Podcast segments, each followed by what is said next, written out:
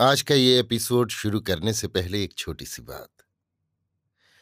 क्या आप भी अपना पॉडकास्ट बनाने की सोच रहे हैं? तो एंकर ट्राई कीजिए। ये पॉडकास्ट बनाने का सबसे आसान तरीका है। नंबर एक, ये फ्री है। नंबर दो, इसमें कई सारे ऐसे टूल्स हैं जो आपको अपने फ़ोन और कंप्यूटर पर रिकॉर्ड और एडिट करने की फैसिलिटी देते हैं। नंबर तीन आप अपने पॉडकास्ट को डिस्ट्रीब्यूट भी कर सकते हैं, जिससे इसे स्पॉटिफाई और दूसरे प्लेटफॉर्म पर सुना जा सके। तो डाउनलोड कीजिए फ्री एंकर ऐप या विज़िट कीजिए एंकर डॉट एफ़ पर अपना पॉडकास्ट स्टार्ट करने के लिए। ये तो थी एक छोटी सी जानकारी, और अब शुरू करते हैं एपिसोड का सिलसिला। तो आज के एपिसोड में लीजिए सुनिए आचार्य चतुर्सेन शास्त्री के लिखे उपन्यास सोमनाथ के चालीसवें भाग, चौहान की रणसज्जा को मेरी यानी समीर गोस्वामी की आवाज़ में। महाराज धर्मगजदेव ने अब बिना एक क्षण विलंब किए तुरंत युद्ध समिति की एक संक्षिप्त बैठक की। समिति में सांबर के ढूंढीराज, आमेर के दुर्लभ देव, बदनेर और देवगढ़ के ठाकुर सरदार और सोजत पाली के इलाकेदार मंडलेश्वर सम्मिलित हुए। सपाद लक्ष्य के महाराज की कमान में इस समय सब मिलाकर साठ हज़ार सेना एकत्रित हो गई थी। इसमें तीस हज़ार सवार, आठ हज़ार धनुर्धर भील, एक हज़ार हाथी और शेष पैदल सेना थी। अजमेर से आगे गुजरात के मार्ग पर अरावली की पर्वत श्रेणियाँ प्रारंभ हो जाती हैं और ज्यों ज्यों आगे बढ़ते जाते हैं, दुर्गम वन पथ आता जाता है। नांदोल से आगे विकट वन है और उसके बाद दूर तक एक तंग घाटी में होकर मार्ग जाता है। उस घाटी के उस पार फिर खुले चौड़े हरे भरे मैदान और फिर आबू के मनोरम दृश्य नज़र आते हैं। महाराज धर्मगजदेव ने आमेर के राजा दुर्लभदेव की बढ़ाई करके कहा, हे वीर, मैं तुम्हें सबसे पहले, सबसे कठिन काम सौंपता हूँ। गजनी के इस राक्षस को मैं भली भांति जानता हूँ। इसने सोलह बार भारत को आक्रांत किया है।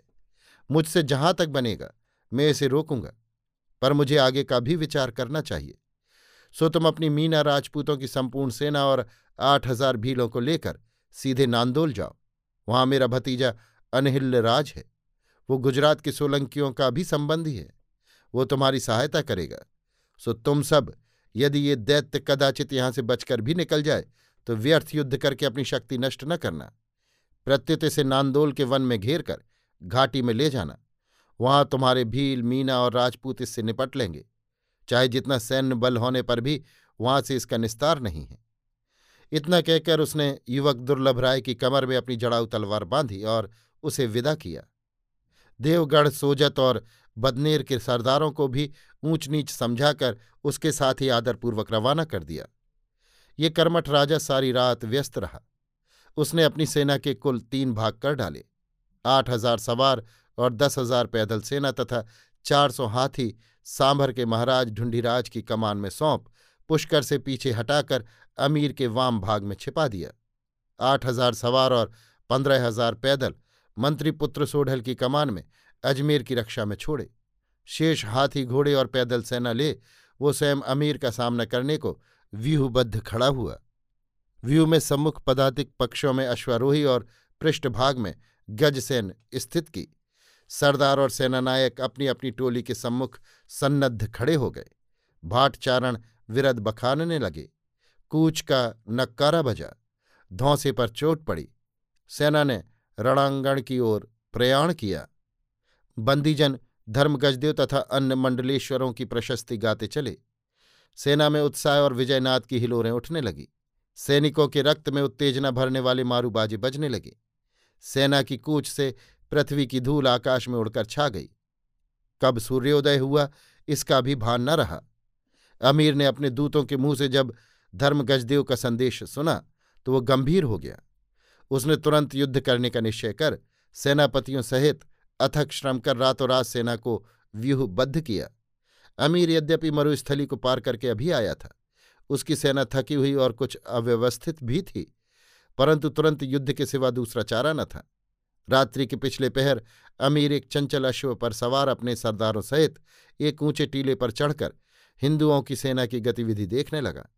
उसने देखा मशालों की रोशनी में राजपूत सेना व्यूहबद्ध रणसज्जा से सज रणांगण में अग्रसर हो रही है। धौसे की धमक से अमीर का दिल दहल गया। उसने तीर की भांति अश्व फेंका और तत्काल अपनी सेना को व्यवस्थित रूप से युद्धस्थली की ओर कूच करने का आदेश दिया। जिहाद के जुनून से उन्मत्त बर्बर पठानों और तुर्कों के दल बादल अल्लाह अकबर का नाद करते आगे बढ़ चले। अभी आप सुन रहे थे आचार्य चतुर्सेन शास्त्री के लिखे उपन्यास। सोमनाथ के चालीसवें भाग, चौहान की रणसज्जा को मेरी यानी समीर गोस्वामी की आवाज़ में।